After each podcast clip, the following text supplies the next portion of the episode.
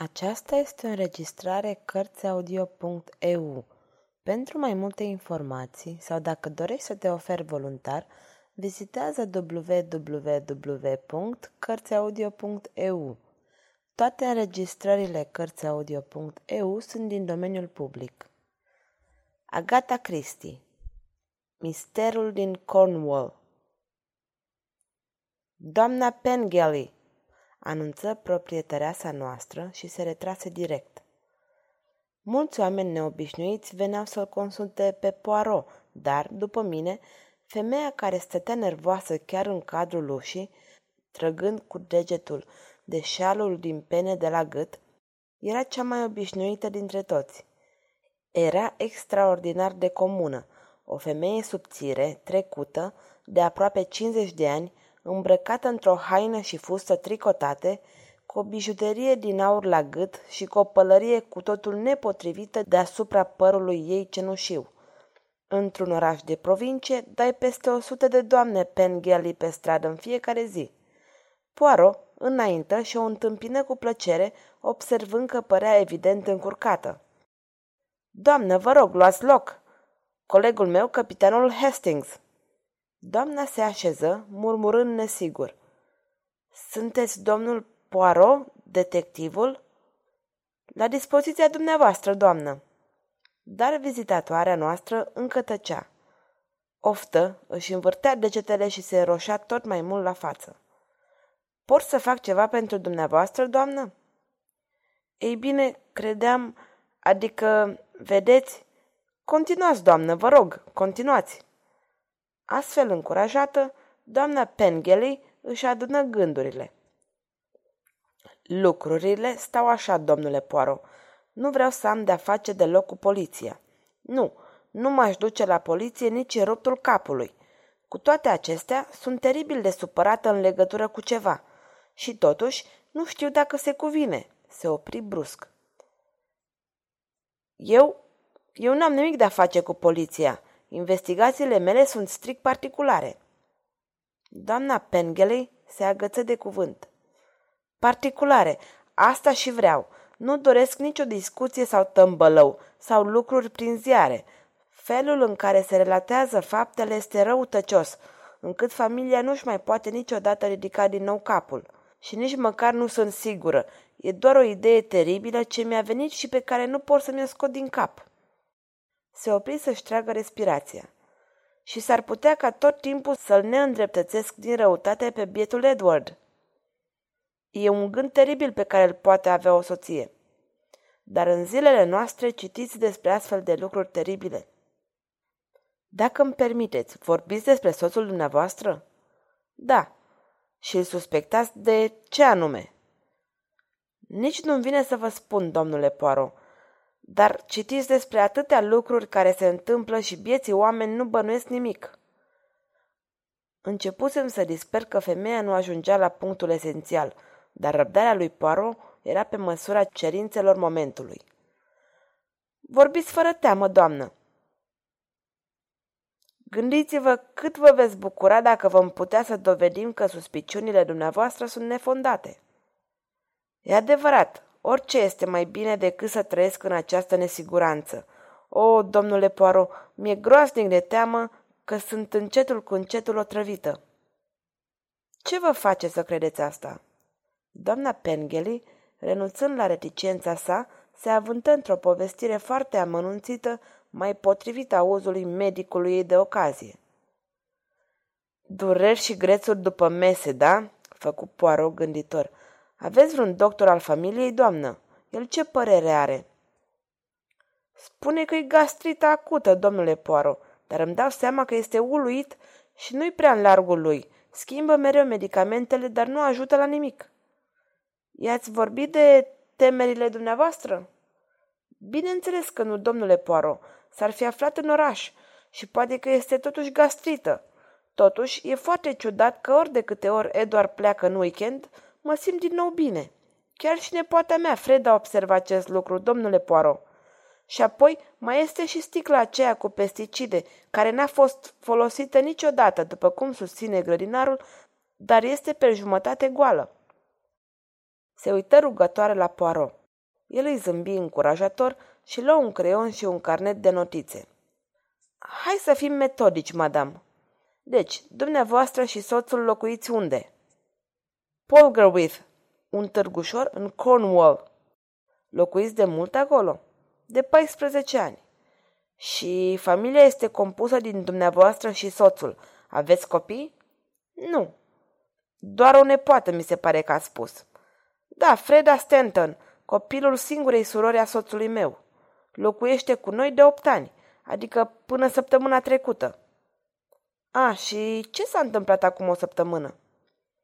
De câtva timp, lucrurile erau foarte neplăcute. Nu știu ce se întâmplase cu Freda. Era așa de grosolană și obraznică, avea un comportament așa șocant și în cele din urmă, într-o bună zi, într-un acces de furie, a plecat și a închiriat un apartament în oraș. De atunci nu am mai văzut-o. Mai lăsați să-și vină în fire, așa spunea domnul Rednor. Cine este domnul Rednor? Reapăru aerul acela încurcat de la început al doamnei Pengeley. Oh, el, el e doar un prieten, un tânăr foarte plăcut. E ceva între el și nepoata dumneavoastră? Absolut nimic, spuse doamna Pengeley pe un ton sigur. Poirot schimbă subiectul. Dumneavoastră și soțul sunteți în închipui într-o situație materială bună. Da, suntem de o condiție foarte bună. Banii sunt ai dumneavoastră sau al soțului? O, totul e al lui Edward. Eu n-am nimic personal. Vedeți, madam, ca să trecem la afacere, trebuie să fim brutali. Trebuie să căutăm un motiv. Soțul dumneavoastră nu va rotrăvi numai pentru a-și face de treabă. Aveți idee de vreun motiv pentru care ar dori să vă înlăture? E blonda aia care lucrează cu el, răspunse doamna Pengelly, răbufnind. Soțul meu este dentist, domnule Poirot, și susține că nimic n-ar merge dacă n-ar avea o fată frumoasă, cu părul în coadă de cal și halat alb, care să-i noteze programările și să-i amestece compozițiile. Mi-a ajuns la urechi că pe acolo se fac aranjamente frumușele, deși, bineînțeles, el jură că nu e adevărat. Cine a comandat sticla cu pesticide, madame? Soțul meu, acum vreun an. Nepoata dumneavoastră are vreun venit propriu? Cam 50 de lire pe an, mi se pare. Ar fi foarte bucuroasă să se întoarcă să aibă grijă de gospodăria lui Edward, dacă eu l-aș părăsi. V-ați gândit să-l părăsiți, deci? N-am de gând să-l las să facă cum îl taie capul. Femeile nu mai sunt sclave călcate în picioare ca în trecut, domnule Poirot. Vă felicit pentru spiritul dumneavoastră independent, madam, dar haideți să fim practici. Vă întoarceți astăzi la Polgarwith? Da, am venit cu o excursie. Trenul a plecat dimineața la ora șase și se întoarce după amiază la cinci. Bine, n-am nimic deosebit deocamdată. Mă pot dedica micului dumneavoastră caz. Mâine voi fi în Polgarwith. Să spunem că Hastings de aici este o rudă îndepărtată de dumneavoastră, băiatul unui văr de al doilea. Eu sunt excentricul lui prieten străin. Între timp, mâncați numai ceva preparat personal sau sub supravegherea dumneavoastră. Aveți vreo servitoare de încredere?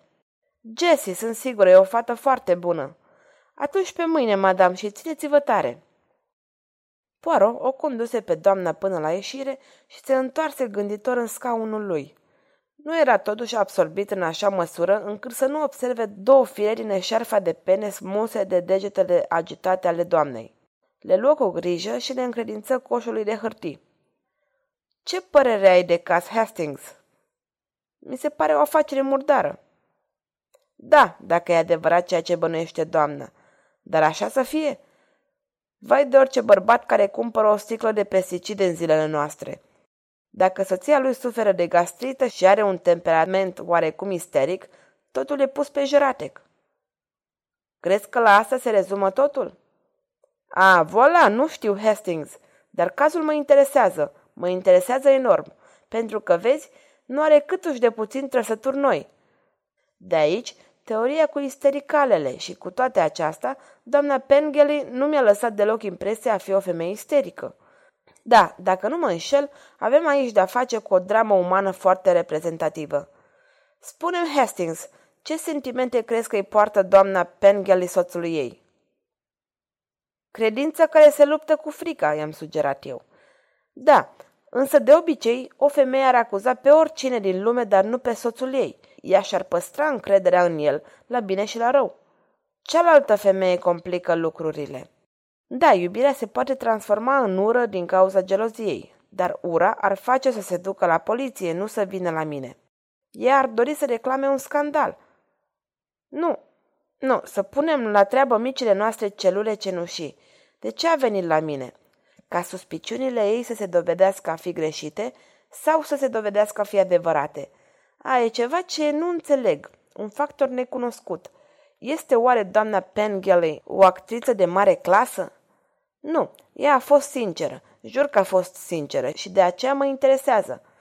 Te rog, caută trenurile spre Polgarwith. Cel mai bun tren de peste zi era cel de la 1 și 50 de minute din Paddington, care ajungea la Polgarwith imediat după ora 7. Călătoria s-a desfășurat fără peripeții și a trebuit să pun capăt unui plăcut pui de somn ca să mă trezesc pe peronul unei mici gări pustii. Ne-am dus gențile la hotelul Daci și după o masă frugală, Poirot mi-a propus o plimbare pentru a face o vizită după masa de seară, așa zisei mele verișoare. Casa familiei Pengelly se afla puțin retrasă de la stradă, având în față o grădină ca la vilele demodate. Parfumul florilor se răspundea dulceag în briza serii. Părea imposibil să asociez gânduri violente cu această priveliște încântătoare a lumii vechi. Poirot sună și bătu la ușă. Cum nu primi niciun răspuns, sună din nou. De data aceasta, după o mică pauză, ușa fu deschisă de o servitoare ciufulită. Avea ochii roșii și abia își trăgea sufletul. Am dorit să o vedem pe doamna Pengelly, o lămuri Poirot. Putem să intrăm? Servitoarea se holbă la el. Apoi, cu un aer neobișnuit de franc, zise. Cum, n-ați auzit? A murit. A murit în seara aceasta. Cam acum o jumătate de oră. Am rămas încremenit uitându-ne la ea. De ce a murit? Am întrebat în cele din urmă. Cam ce aș putea să vă spun? Aruncă o privire iute peste umăr. Dacă n-ar fi cine ar trebui în casă cu domnișoara, mi-aș face valiza și aș pleca în seara asta, dar nu pot să o las moartă fără ca nimeni să nu o privegheze. Nu-i de nasul meu să spun și nici n-am să spun ceva, dar toată lumea știe, știe tot orașul și dacă domnul Rednor nu-i scrie ministrului de interne, atunci o să o facă altcineva. Doctorul poate să spună ce îi place. Nu l-am văzut chiar eu cu proprii mei ochi pe stăpân luni pe sicidul de pe raft chiar în seara asta? Și n-a tresărit el când s-a întors și m-a văzut privindul? Și zeama de crupe a domnișoarei nu era acolo pe masă pregătită ca să-i o duc? Nici un pic de mâncare nu scapă negustată cât timp sunt eu în casa asta, nici dacă mor de ea. Unde locuiește doctorul care a îngrijit-o pe stăpâna dumitale? Doctorul Adams, după colț, pe strada principală, a doua casă. Poirot plecă brusc. Era foarte palid. Pentru o fată care nu avea de gând să zică nimic, a spus destule, remarcă el sec. Poirot lovi cu pumnul în palmă. Un imbecil, un imbecil criminal, asta sunt Hastings. M-am lăudat cu micile mele celule cenușii și am pierdut o viață omenească, o viață care a venit la mine ca să o salvez. Nu m-am gândit deloc că s-ar putea întâmpla ceva atât de curând. Să mă ierte bunul Dumnezeu, dar n-am crezut câtuși de puțin că ceva s-ar putea întâmpla. Povestea ei mi s-a părut artificială. Am ajuns la casa doctorului. Hai să vedem ce poate să ne spună. Doctorul Adams era tipic pentru medicul de la țară, roșu la față, descris în romane. Ne-a primit destul de politicos, dar la menționarea misiunii noastre, fața lui se făcu și mai roșie. Prostia dracului, prostia dracului e toată povestea asta. Nu m-am ocupat eu de caz, gastrită, gastrită pur și simplu. Orașul ăsta e o cloacă de bârfeli. O mulțime de babe mahalagioice se adună și inventează Dumnezeu știe ce. Citesc aceste nenorocite de ziare de scandal și nimic nu le cade mai bine decât ca cineva din propriul lor oraș să se otrevească. Ele văd o sticlă cu pesticide pe un raft și urgent le zboară imaginația cu știrea în vârful limbii. Îl cunosc pe Edward Pengelly. El nu l-ar otrăvi nici pe câinele bunicii sale. De ce și-ar otrăvi soția? Spuneți-mi de ce. E un lucru, domnule doctor, pe care probabil nu-l cunoașteți. Și, foarte scurt, Poirot expuse principalele elemente ale vizitei pe care o făcuse doamna Pengeley. Nimeni n-ar fi putut fi mai uimit decât doctor Adams. Ochii aproape ieșiră din orbite. Să mă ierte Dumnezeu!" exclamă el. Biata femeie trebuie să fi fost nebună. De ce n-a vorbit cu mine? Asta trebuia să facă. Și să-i râdeți în nas de temerile ei? Nu, nu, deloc. Cred că sunt un om descuiat la minte. Poirot îl privi și zâmbi. Medicul era evident mai tulburat decât vroia să recunoască. După ce am părăsit casa, Poirot izbucni în râs. Tipul e încăpățânat ca un măgar. A spus că e gastrită. De ce gastrită? Cu toate astea, nu e liniștit sufletește. Ce facem mai departe? Ne întoarcem la Han pentru o noapte de groază într-unul din paturile de provincie englezească, Monami. Un lucru care îți inspiră milă este un pat ieftin englezesc. Și mâine? Rien à faire. Trebuie să ne întoarcem la Londra și să așteptăm ce se întâmplă. Asta e foarte simplu, i-am spus dezamăgit. Să presupunem că nu se întâmplă nimic. Ba da, îți promit. Bătrânul nostru doctor poate să dea câte certificate dorește, dar el nu poate să oprească mai multe sute de voci să pălăvrăgească și ele o vor face într-un anumit scop, te asigur de asta. Trenul nostru de la Londra pleacă la ora 11 în dimineața următoare. Înainte de a ne îndrepta spre gară, Poirot și-a exprimat dorința de a o vedea pe domnișoara Freda Stanton, nepoata de care ne vorbise femeia cea moartă. Am găsit destul de ușor casa în care stătea cu chirie. La ea se afla un tânăr brunet, înalt, pe care l-a prezentat cam încurcată, drept domnul Jacob Rednor.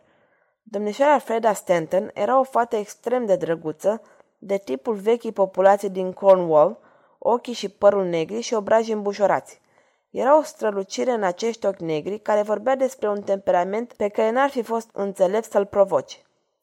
Biata mătușică, spuse ea după ce Poirot se prezentă și îi explică pentru ce venise. E grozav de trist.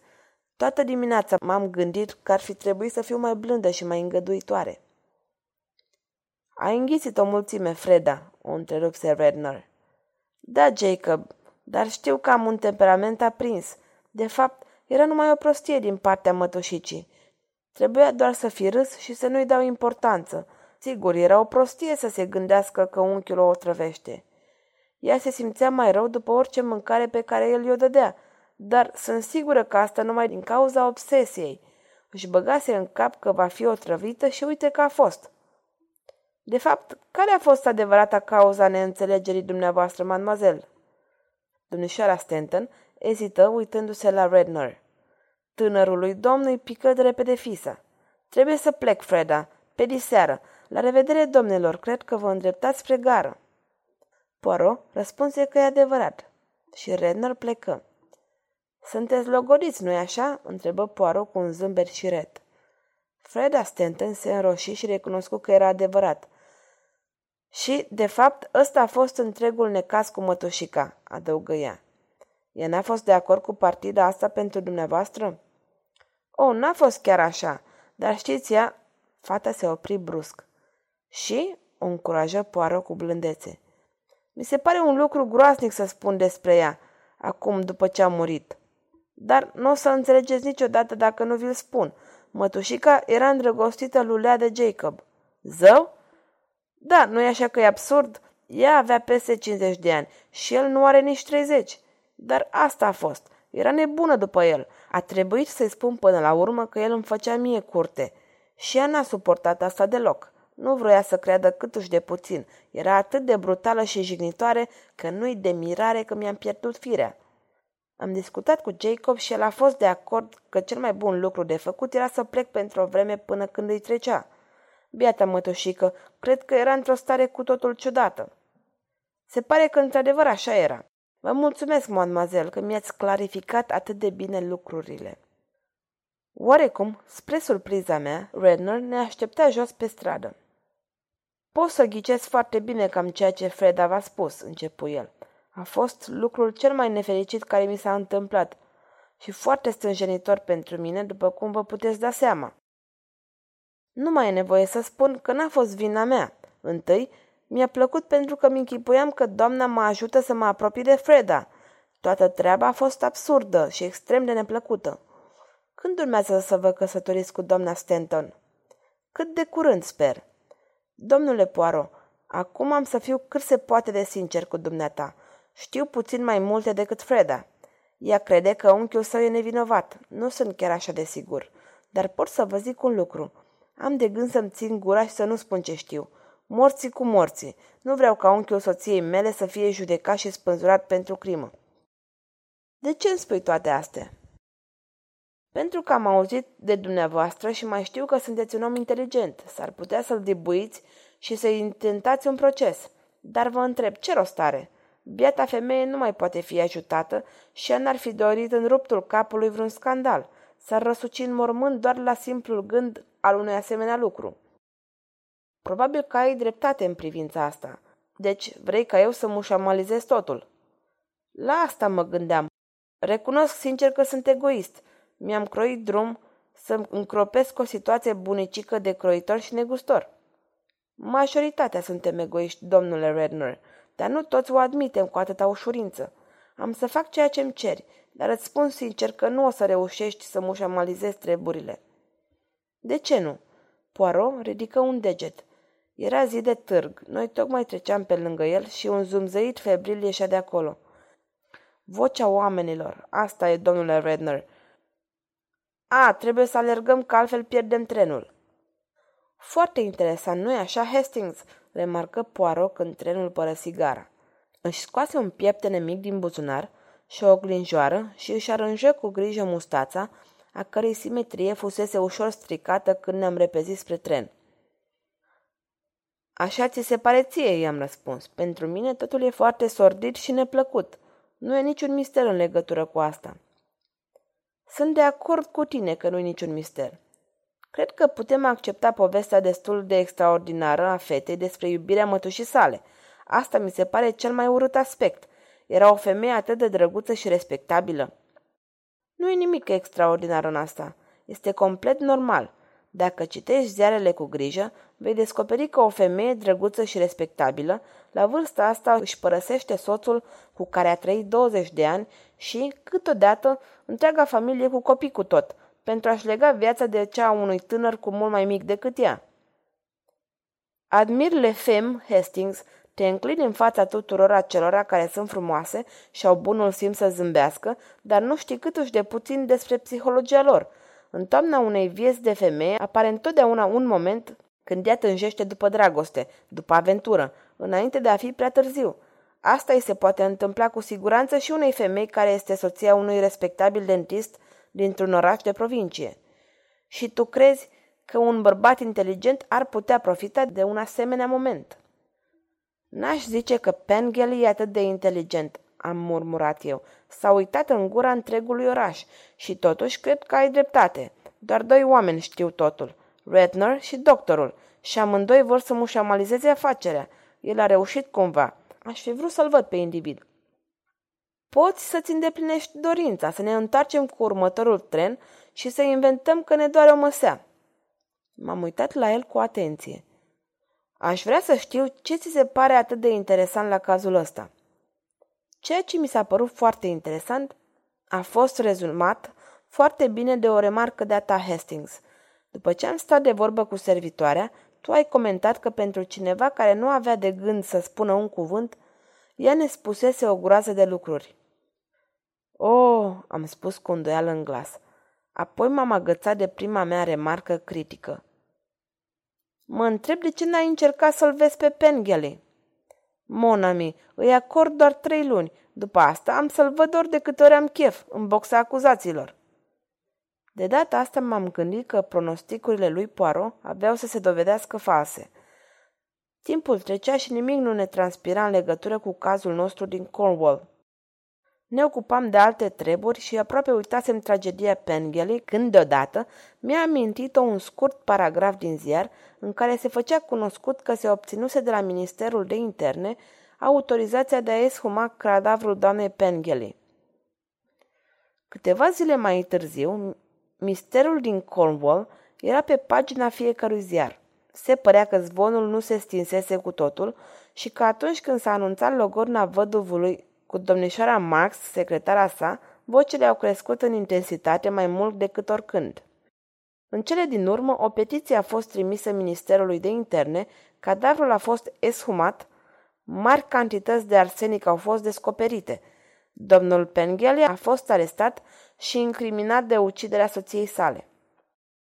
Poirot și cu mine am asistat la primele înfățișări. Dovezile erau mai numeroase decât s-ar fi putut aștepta. Dr. Adams a recunoscut că simptomele de otrăvire cu arsenic ar putea fi ușor confundate cu cele de gastrită. Expertul ministrului de interne și-a depus mărturia. Servitoarea Jessie s-a lansat într-un torent de informații, dintre care majoritatea au fost respinse, dar care, desigur, au întărit acuzația împotriva inculpatului. Freda Stanton a declarat că mătușa ei se simțea mai rău de câte ori mânca ceva pregătit de soțul său. Jacob Redner a povestit cum a picat pe neașteptate în ziua decesului doamnei Pengelly și l-a găsit pe domnul Pengelly punând la loc sticla cu pesticide pe raft, supa de crupea doamnei Pengelly aflându-se alături pe masă. Apoi domnișoara Marx, secretara cea blondă, a fost audiată și a plâns, a făcut o criză de isterie, a recunoscut că întreținuse relații cu șeful ei și că acesta îi promisese să o ia în căsătorie dacă ceva îi se întâmpla soției lui. Pengelly a respins acuzațiile, însă a fost trimis în judecată. Jacob Redner ne însoți până la locuința noastră. Vezi, domnule Redner, spuse Poirot, am avut dreptate. Vocea oamenilor s-a făcut auzită și fără ambiguități, așa că nu avea cum să fie mușamalizat acest caz. Ați avut dreptate, suspină Redner. Vedeți vreo șansă de a-l scăpa? Mă rog, el a negat totul. Poate are ceva, un as în mânecă, cum spuneți voi englezii. Vreți să intrați la noi? Redner acceptă invitația. Am cerut două whisky-uri cu apă minerală și o ceașcă cu ciocolată. Ultima cerere a creat un moment de consternare și tare m-am îndoit că asta ar fi putut folosi vreodată la o înscenare. Desigur, continuă Poirot, am foarte multă experiență în treburi de felul acesta și nu văd decât o singură gaură de ieșire pentru prietenul nostru. Care anume? Ca să semnez hârtia asta. Cu graba unui conspirator, Poirot scoase o foaie de hârtie completată. ce e asta? Mărturia că dumneata ai ucis-o pe doamna Pengelly. Urmă o clipă de tăcere, apoi Redner râse. Ați nebunit? Nu, nu, prietene, nu-s nebun. Ai venit aici, te-ai apucat de o mică afacere, aveai nevoie de bani. Domnul Pengelly era un om foarte bogat. L-ai cunoscut, i-ai cunoscut nepoata, ea te-a plăcut, dar mica rentă pe care Pengelly i-ar fi putut-o da la căsătorie nu era suficientă. Te-ai gândit să scape atât de unchi cât și de mătușă. Atunci banii i-ar fi revenit lui Freda, din moment ce era singura rudă. Ce inteligent ai pus totul la cale. I-ai făcut curtea acelei femei credule, ajunsă la vârsta critică, până când ți-a devenit sclavă. I-a inspirat dubii în legătură cu soțul ei. Întâi ea a descoperit că o înșela, apoi, sub îndrumarea dumitale, că el încerca să o otrăvească. Te aflai des în casă, ți se iveau prilejul pentru a pune arsenic în mâncarea ei, dar ai fost grijuliu să nu pui niciodată când soțul era plecat. Ca femeie și-a trădat bănuielile. I-a vorbit nepoate ei, fără îndoială le-a spus și altor prietene. Singura dumitale dificultate era să întreții relații separate cu cele două femei și chiar asta nu era așa de dificil după cât părea. I-a explicat mătușii că pentru a înlătura suspiciunile soțului ei, trebuia să te prefaci că îi faci curte nepoatei. Tânăra a fost și mai ușor de convins. Ei nu i-a venit niciodată să creadă în mod serios că mătușa îi era rivală. Dar atunci doamna Pengelly s-a hotărât fără să spună nimic să mă consulte pe mine. Dacă ea ar fi fost cu adevărat sigură, n-ar fi avut nicio umbră de îndoială că soțul ei încerca să o trăvească, ea s-ar fi simțit pe deplin justificată în a-l părăsi și a-și lega viața de adumitale, ceea ce ea își imagina că dumneata doreai să facă. Dar asta nu se potrivea deloc cu planurile dumitale. Nu doreai ca un detectiv să dea tărcoale. O ocazie favorabilă se ivește. Te afli în casă când domnul Pengelly se pregătește să-i ducă niște supă de crupe soției și îi bagi doza fatală. Restul e ușor. În aparență dorești să mușamalizezi lucrurile, dar în secret le alimentezi. Dar îl subapreciez pe Hercule Poirot, tânărul meu prieten inteligent. Redner era palid de moarte, dar încă mai încerca să trateze lucrurile cu un aer superior. Foarte interesant și ingenios, dar de ce îmi spuneți mie toate acestea? Deoarece, domnule, eu reprezint nu legea, ci pe doamna Pengelly. De dragul ei îți dau o șansă de scăpare. Semnează această hârtie și vei avea un avans de 24 de ore, zic 24 de ore, înainte de a o înmâna poliției. Renner ezită. Nu poți dovedi nimic. Eu să nu pot? Eu sunt Hercule Poirot. Privește pe fereastră, monsieur. Sunt doi bărbați pe stradă. Ei au ordin să fie cu ochii pe tine. Redner străbătu camera până la fereastră, dădu la o parte storurile, apoi se retrase înjurând. Vezi, monsieur? Semnează. Este șansa dumitale cea mai bună. Ce garanție am că... Că am să mă țin de cuvânt? Promisiunea lui Hercule Poirot. Semnezi? Bine, Hastings, fii atât de bun și ridică până la jumătate storurile din partea stângă. Acesta este semnul că domnul Redner poate pleca nemolestat. Palid, înjurând tot timpul, Redner o șterse rapid din cameră. Poirot dădu aprobator din cap cu blândețe. Un laș, știam eu. Poirot, mi se pare că ai acționat de o manieră criminală, am strigat furios. Predici întotdeauna împotriva sentimentelor și acum lași să ne scape un criminal periculos din pur sentimentalism? Ăsta nu-i sentiment, asta e afacere, răspunse Poirot. Nu ți-ai dat seama, prietene, că n-aveam nicio urmă de dovadă împotriva lui? Ce să fac, să mă ridic să spun celor 12 jurați încăpățânați din Cornwall că eu, Hercule Poirot, știu adevărul? O să-mi rână în nas. Singura șansă era să-l bag în sperieți și să-i smulg o mărturie în felul ăsta – cei doi pierd de vară pe care i-am observat afară s-au nimerit să fie foarte utili. Vrei, Hastings, să lași storurile acum? Nu că ar fi existat vreo înțelegere pentru a le ridica, ci a fost așa o parte din uh, punerea în scenă, în scenarea noastră. Bine, bine, trebuie să ne ținem promisiunea. 24 de ore am spus. Tot atâta timp și pentru bietul domn Pengelly. Și nu merită mai mult pentru că și-a înșelat nevasta. După cum știți, țin foarte mult la viața de familie. Ei bine, 24 de ore și apoi am mare încredere în Scotland Yard. Vor pune mâna pe el, Monami, vor pune mâna pe el. Sfârșit.